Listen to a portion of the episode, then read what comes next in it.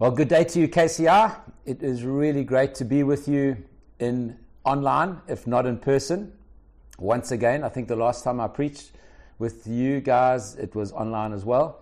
But it really is a joy to be with you, and I believe what I have to share with you today is very significant for the church and generally, but I think for for you specifically as a church in the season that you're in. I know that you're preaching on the end times around the eschatology, um, the end, the end of things, Jesus, the eschaton. I, I believe you're talking about that. Um, I think whatever, whichever way you go with your eschatology, if it doesn't land in mission, it's probably not eschatology that Jesus is the center of. I think all eschatology or ten, end times teaching has got to take us into bringing heaven to earth, into seeing people's lives changed um, which is what I which is what I want to encourage you, exhort you uh, to in this morning. So I'm going to look at two texts, uh, one in particular. I'm going to look at Matthew chapter 9, verses 35 to 38. Matthew 9, verse 35 to 38. It's a very well known text. And I'm going to briefly look at John chapter 4, verse 34 to 38. In fact, I'm probably going to start with that text and then go to John I mean, Matthew chapter 9, verse 35 to 38. So, what I want to talk about this, this morning is harvest. Harvest. The importance and the significance of the harvest that is before us. Um, hence, cha- Matthew chapter 9, which is Jesus talking about his harvest is plentiful, but the workers are few. We'll read that text now. But this is what it says in John chapter 4 about the harvest. Verse 34. This is Jesus talking. He says, My food is to do the will of whom he sent me and to finish his work. Do not say four months more and then the harvest. I tell you, open your eyes and look at the fields, they are ripe for harvest. Even now the reaper draws his wages. Even now he harvests the crop for eternal life, so that the sower and the reaper may be glad together. There's incredible joy in the harvest. Thus the saying, one sows and another reaps, is true. I sent you to reap what you have not worked for. Others have done the hard work, and you have reaped the benefits of their labor. This, is a, this was a proverb of the time, and the idea there was the proverb said, listen, just relax, just chill out. You've got four months until the harvest. It's kind of a, it's one of those kinds of sayings that chill out, bro. You've got four months. There's still the harvest is still coming. Just, just relax. Just wait. And Jesus is actually trying to counter that proverb, trying to counter that, that kind of saying with saying, listen, actually, you haven't got four months. The harvest is now, it's, it's, it's, even now the reaper is drawing his wages. You look, look to the fields, open your eyes and look to the fields. It's not four months, it's, it's not relaxing time, it's not waiting time. The harvest is upon us. And so, um, John chapter 4 urges us to look, open our eyes to see the harvest and to add because the, the reaper is starting to gather his wages. Matthew chapter 9, which is probably a better known text, says this. Matthew chapter 9, verse 35 through to verse 38 says this. Jesus went through all the towns and villages, teaching in their synagogues, preaching the good news of the kingdom and healing every disease and sickness. When he saw the crowds, he had compassion on them because they were harassed and helpless like sheep without a shepherd. Then he said to his disciples, the harvest is plentiful, but the workers are few. Ask the Lord of the harvest, therefore, to send out workers into his harvest field. Both those texts, friends, are very, very significant texts. And, I, as, and as much as it seems like the time that we're in now, another level four lockdown, COVID, and all around us, friends, I want to I wanna exhort us at this time to open our eyes because the harvest is upon us. The harvest is upon us. And uh, I want to I want to talk about that harvest. I want to I want to I want to unpack that that Matthew chapter 9 text which which is so informative and it's it's so kind of it's quite deep actually when you think about when it when it kind of talks about the harvest. And I'd love to unpack that more and get us excited about us being involved in the, in the harvest. We see Jesus in Matthew chapter 9 walking through the towns and villages and teaching in the synagogues, preaching the news of the kingdom and healing every disease and sickness. So, what we do is we actually see Jesus harvesting. We actually see Jesus demonstrating to his disciples that there's a harvest on and watch me look at it uh, now i want you to begin to copy and begin to i want you to begin to do what i'm doing and he said, says there that when he saw the crowds he had compassion on them when he saw the crowds he had compassion on them because they were harassed and helpless like sheep without a shepherd it's quite amazing that Jesus looks at these people that are harassed and helpless. Some translations say confused, bewildered, um, helpless and distressed. Um, he looks at these people. It's basically, it's actually, these are people that need a shepherd. In the Old Testament times, a shepherd was the king, was a leader, was a ruler. And so Jesus looks at them and says, actually, these people need me. They need a king. They're harassed, helpless, bewildered, confused, going nowhere fast because they need a king. They need a shepherd. And he, he says this to his disciples. Um, he goes on to then say to his disciples, Now the harvest is plentiful, but the workers are few. Ask the Lord of the harvest, therefore, to send out workers into his fields. And so he kind of takes the, the imagery of a shepherd that needs a, she- a sheep that needs a shepherd, and he, and he conflates it with a harvest that is, needs harvesters. And so it's actually quite, it's quite intriguing because he kind of he, looks at the sheep without a shepherd and he says, Actually, can you not see that there's a harvest due? Can you not see these sheep need a king? You, they need to be taken to a king. They need to be taken to a Lord. They need to be taken to a Savior. They need to be redeemed. They need to be reconciled back to, the, back to their Father. Do you not see this? Can you not see that the harvest is plentiful? And friends, I don't think ever before in the life of my life, in the life of the church, has the, the harvest ever been as plentiful as it is now? It's never been as plentiful as it is now. It's like, it's like people are questioning, people are asking questions, people are looking for answers, people are bewildered, people are confused, and they are looking for a shepherd. Friends, our job is to be those harvesters that take those sheep to the shepherd. And when I completely conflate the imagery, it's, it's this is what Jesus is trying to say here. He's saying, listen, guys, the sheep, taking sheep and connecting them to the shepherd is actually doing the work of harvesting. And um, with that in mind, I want to I want to bring out a few points. I've got six, seven, eight points about the harvest, and I want to kind of help us, inspire us, and bring our minds to this idea of the harvest. Remember, Jesus said, in John chapter, John, he's saying, listen, guys, don't, don't tell me it's four months. It's now. The harvest is now. And uh, let's talk about the harvest. First thing is this, is that the harvest was a great time of joy and hope. And um, at the time of harvest, it was like the harvesters come in, we're going to live for another year. We're going to eat, and we've, we've, got, we've got bread to eat, and we've got seed to sow for another year. It was a great time of jubilation. It was a great time of, of hope and joy. And I realized this when, when it comes to the harvest. When we work on the church and are involved with church life more than we can see the harvest, we actually begin to lose our joy. Friends, we, the, the church is losing its joy because it's not seeing the harvest. When the harvest is coming in, the joy, the hope, and the life of God begins to flood into our minds and hearts. And it's quite interesting in John chapter 4, it says, The sower and the reaper are glad together. It's this, there's this idea of, of when we are in busy harvesting, when we're concentrating, when what's foremost in our mind is the harvest. The reason why we serve in the life of a church is because of the harvest that's upon us. When we start to see the harvest, joy starts to flood and fill our hearts again. Drew Land and Megan Land went and planted in uh, the US. This, not even six months ago, maybe a little bit longer now. And uh, for the first three months, they didn't know what to do. They didn't know whether to get a job straight away or plant or do what. And they were kind of. And suddenly God spoke to them and said, I want you to plant a church. And literally, Drew and Megs went into church planting mode. And literally, every single person they saw or encountered became part of the harvest.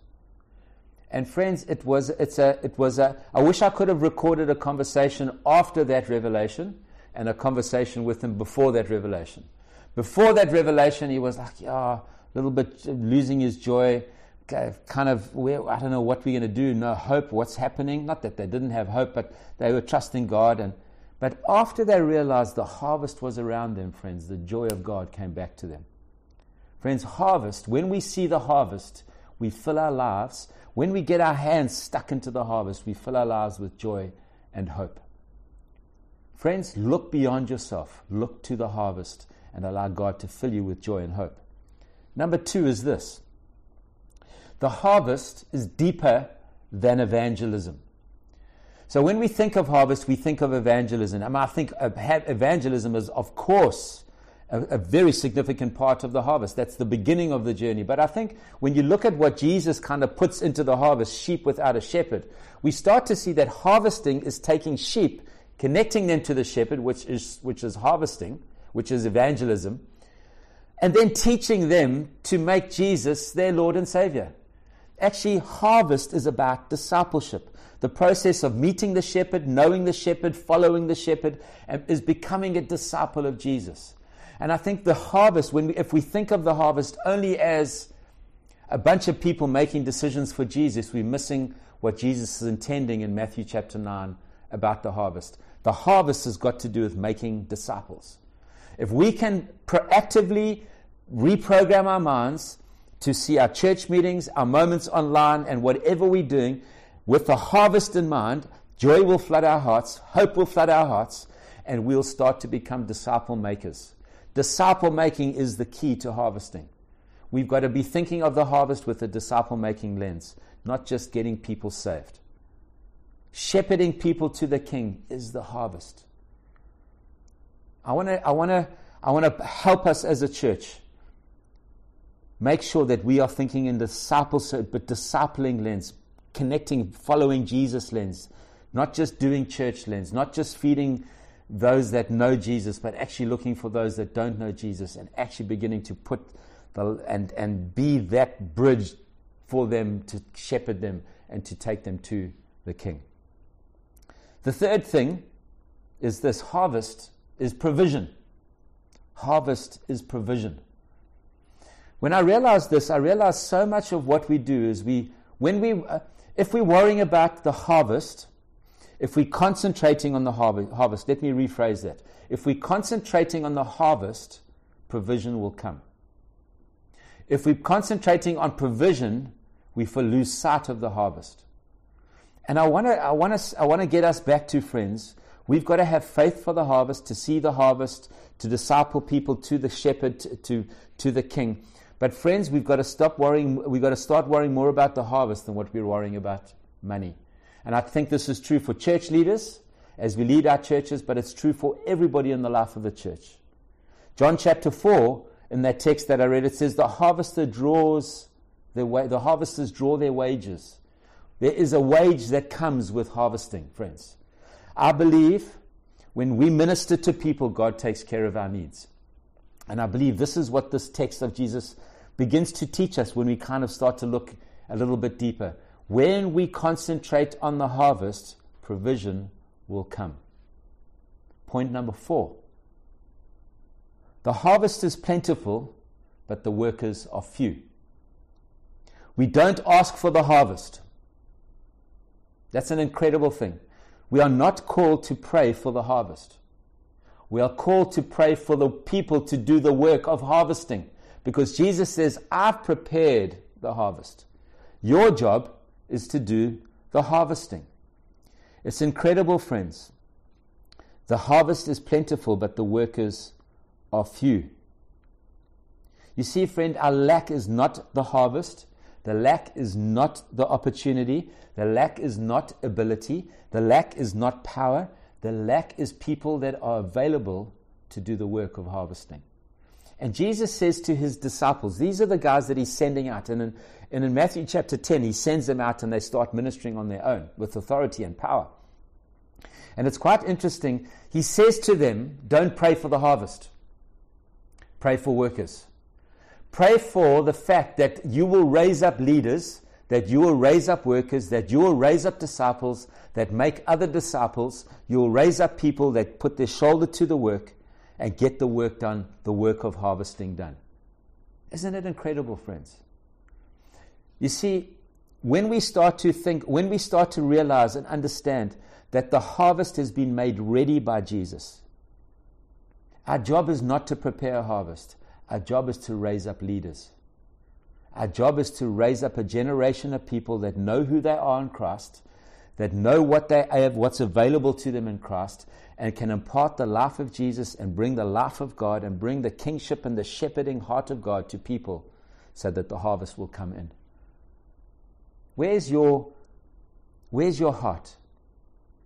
I, I, I, really don't believe that there's any excuses for the church around the harvest. When I look at this text, there's no excuses. He says, he says to his disciples, Get into the closet and pray that God would raise up harvesters. That there would be, ask me, ask me, he says. Some translations say, Ask me f- earnestly, pray earnestly. In the ESV it says, Therefore pray earnestly to the Lord of the harvest to send out laborers into his field. He says, Ask me. If you ask me, I will raise up assistants, I will raise up people. Which leads us to point number five Jesus is the Lord of the harvest.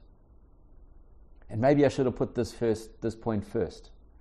You see, Jesus is the Lord of the harvest means he owns the harvest, means he died for the harvest, means he's in charge of the harvest, means he directs the harvesting team, he puts the harvesting team together, he puts the vehicles together, he provides what's needed for the harvesting. All we've got to do is know that he's in charge and partner with Him and play our part with Him and allow Him to lead us, guide us, empower us, and display the work and the power of the church to the harvest fields that so desperately need reaping at this time. He knows the harvest, He knows the field, He knows all that's required. Friends, the pressure is not on us. The pressure is not on us to, ra- to, to raise up a harvest. The, uh, Jesus comes and He asks His disciples to pray that they would raise up a generation of harvesters. Where, where's your heart? I, I, I, look at, I look at my life and I think, Lord, how much of my life as a church leader goes into building the church or doing admin at church or thinking about where the, the next leaders are coming from or, or actually I think this if I had to focus more on the harvest if I, if I have to look more, and the more I focus on the harvest, the more the leaders come. The more, the more I focus on the harvest, the more availability there are people to lead home groups. The more I focus on the harvest, the less I have to worry about money. The more I have to fo- uh, focus on the harvest, the more joy and hope there is. And actually, I don't get bogged down into the detail because I'm, dug, I'm getting on with what God's called us to do. It takes the pressure off. Jesus is the Lord of the harvest. Our job is to ask God our job is to help God. Our job is to partner with God in raising up leaders that will recognize and have hearts and eyes for the harvest. Where's your hearts and eyes this morning? We, are, we have such a temptation right now to get inward, insular, individualistic, take care of my own needs, and not think about the harvest that's at hand. We have such an opportunity now to, to go back into our shells instead of begin to say, God, what is it that you have? What is the hope and joy that you have for us? Friends, I want to say the hope and joy that God has for us today is a harvest that is plentiful, that He wants us to be involved in. Number six, when we concentrate on the harvest, when we think about the harvest, it creates a need. Listen, listen to this. It creates a need that leads us to earnest prayer. See, Jesus says, Ask the Lord of the harvest to raise up harvesters, to raise up laborers in his field. They, it's his field. Remember that. It's his harvest. It's his field. It's all is his. And I think when we stop concentrating on the harvest, we actually lose something in prayer. I think some of the lack of prayer life in the life of the church is because of a lack of harvest life. Because you know what? When you are harvesting, When, you're, when you, you've got your hands in the midst of the harvest and you see the, the, the power, you, you, you see the resource, you, you, you kind of get what's at stake here. Friends, it drives us to earnest prayer. It puts us on our knees in humility, saying, God, we need help. God, will you help us? And God, will you raise up leaders? We need help here. I said this prayer is more meaningful and powerful and real when you're in the midst of harvest and realize you need help. And you can't do this on your own. Friends, when we realize there's a harvest at hand and we can't do it on our own, and we need prayer to do it, we need prayer to do this. I tell you what, our prayer meetings at church and our prayer lives and our culture of prayer in our churches will go through the roof. But I think it's part of it is catching a glimpse of the harvest drives us to our knees for prayer. A.C. Dixon said this When we depend upon organizations, we get what organizations can do. When we depend upon education, we get what education can do. When we depend upon man, we get what man can do. But when we depend upon prayer, we get what God can do. Isn't that incredible? When we depend upon prayer, we, we get what God can do. God can raise up a generation of people, friends, where the church is never in need of leaders because the church is a praying church, seeing that the harvest is plentiful and asking God of the Lord of the harvest to raise up leaders and doing our part in raising up that generation of disciples and leaders so that they can become harvesters in the kingdom. Which leads me to number seven. The harvesters are sent out. He says, send out the harvesters. Friends, Harvesting is not just for the four walls of a church building or a Sunday meeting.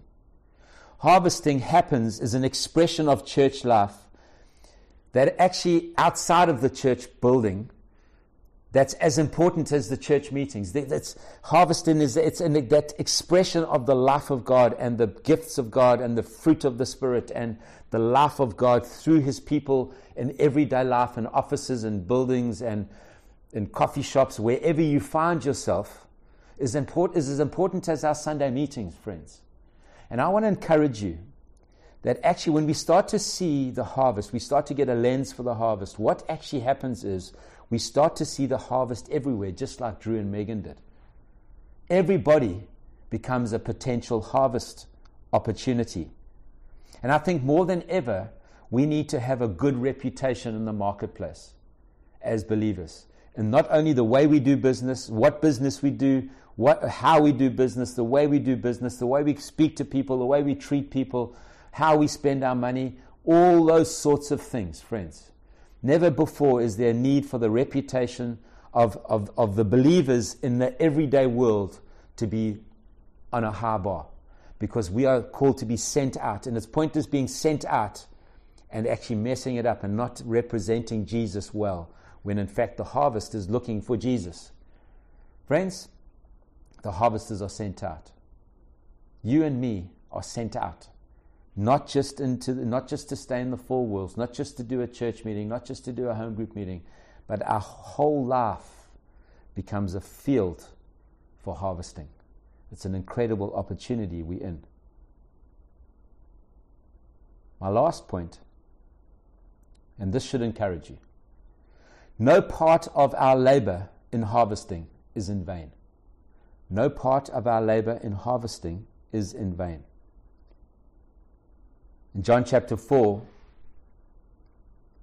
Jesus says, verse 36, it says, the good, the good of their work would last forever. He, he kind of, he, those that, ga- that gather fruit for eternal life. It's like the work that you do here kind of translates into eternity.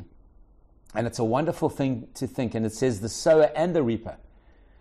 So it's kind of like this person is reaping, but actually somebody else sowed. And because you reaped, the sower also is joyful and glad somehow.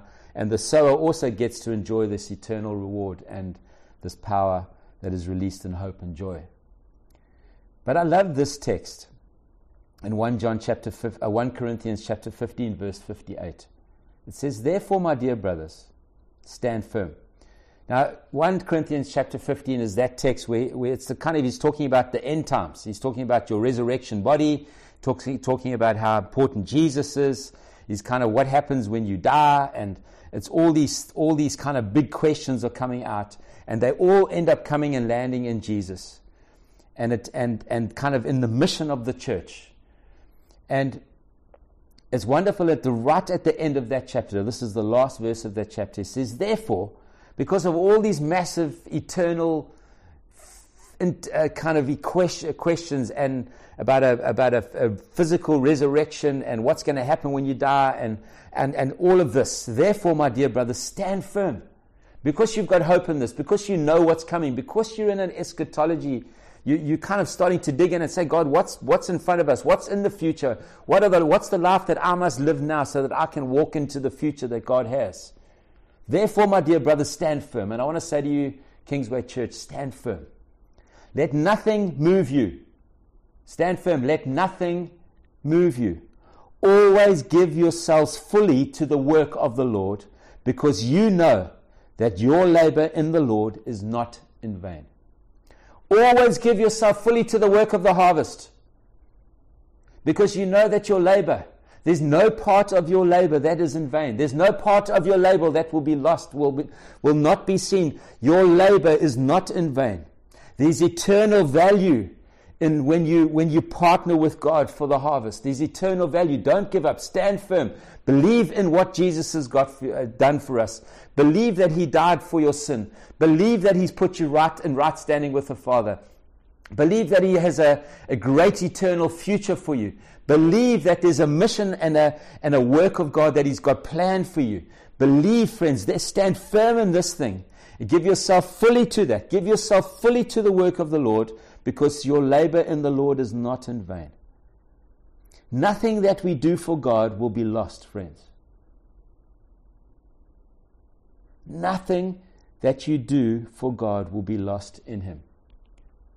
Whether that's serving on a Sunday in a church meeting because there's a harvest at hand, or whether that's out in your workplace doing the work of God and playing your part and seeing people for the good of humanity and seeing people come to Jesus. None of it is in vain, friends. And I want to I wanna exhort you as a church, as you continue in your, your eschatology series, to look at the harvest. Look at the harvest. Find joy and hope in the harvest. Find provision in the harvest. Find prayer in the harvest. Find your place in the harvest field.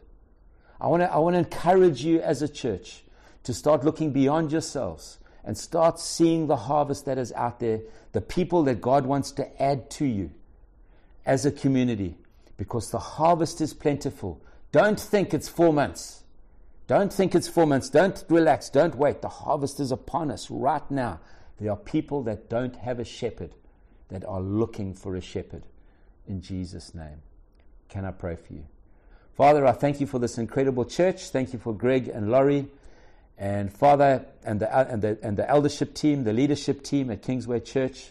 Thank you for every person that is part, that calls that church home, and all those that are not, that are potentially watching online. And Father, will you make us into a church that is like a combine harvester, Lord God, that brings people in, that, that looks for the good of others, looks out for the good of others, and can be a church that is that our eyes are open to the harvest. Give us a revelation of the harvest. Give us a compassion, like Jesus had. There was a compassion for the sheep that were without a shepherd. Give us that compassion, that love for people, Lord God, that will give us an, an eye and give us our eyes for harvesting over this time. Bless this church. Bless every single person watching. And uh, have a great day, Kingsway. Hope you enjoyed that. Bless you.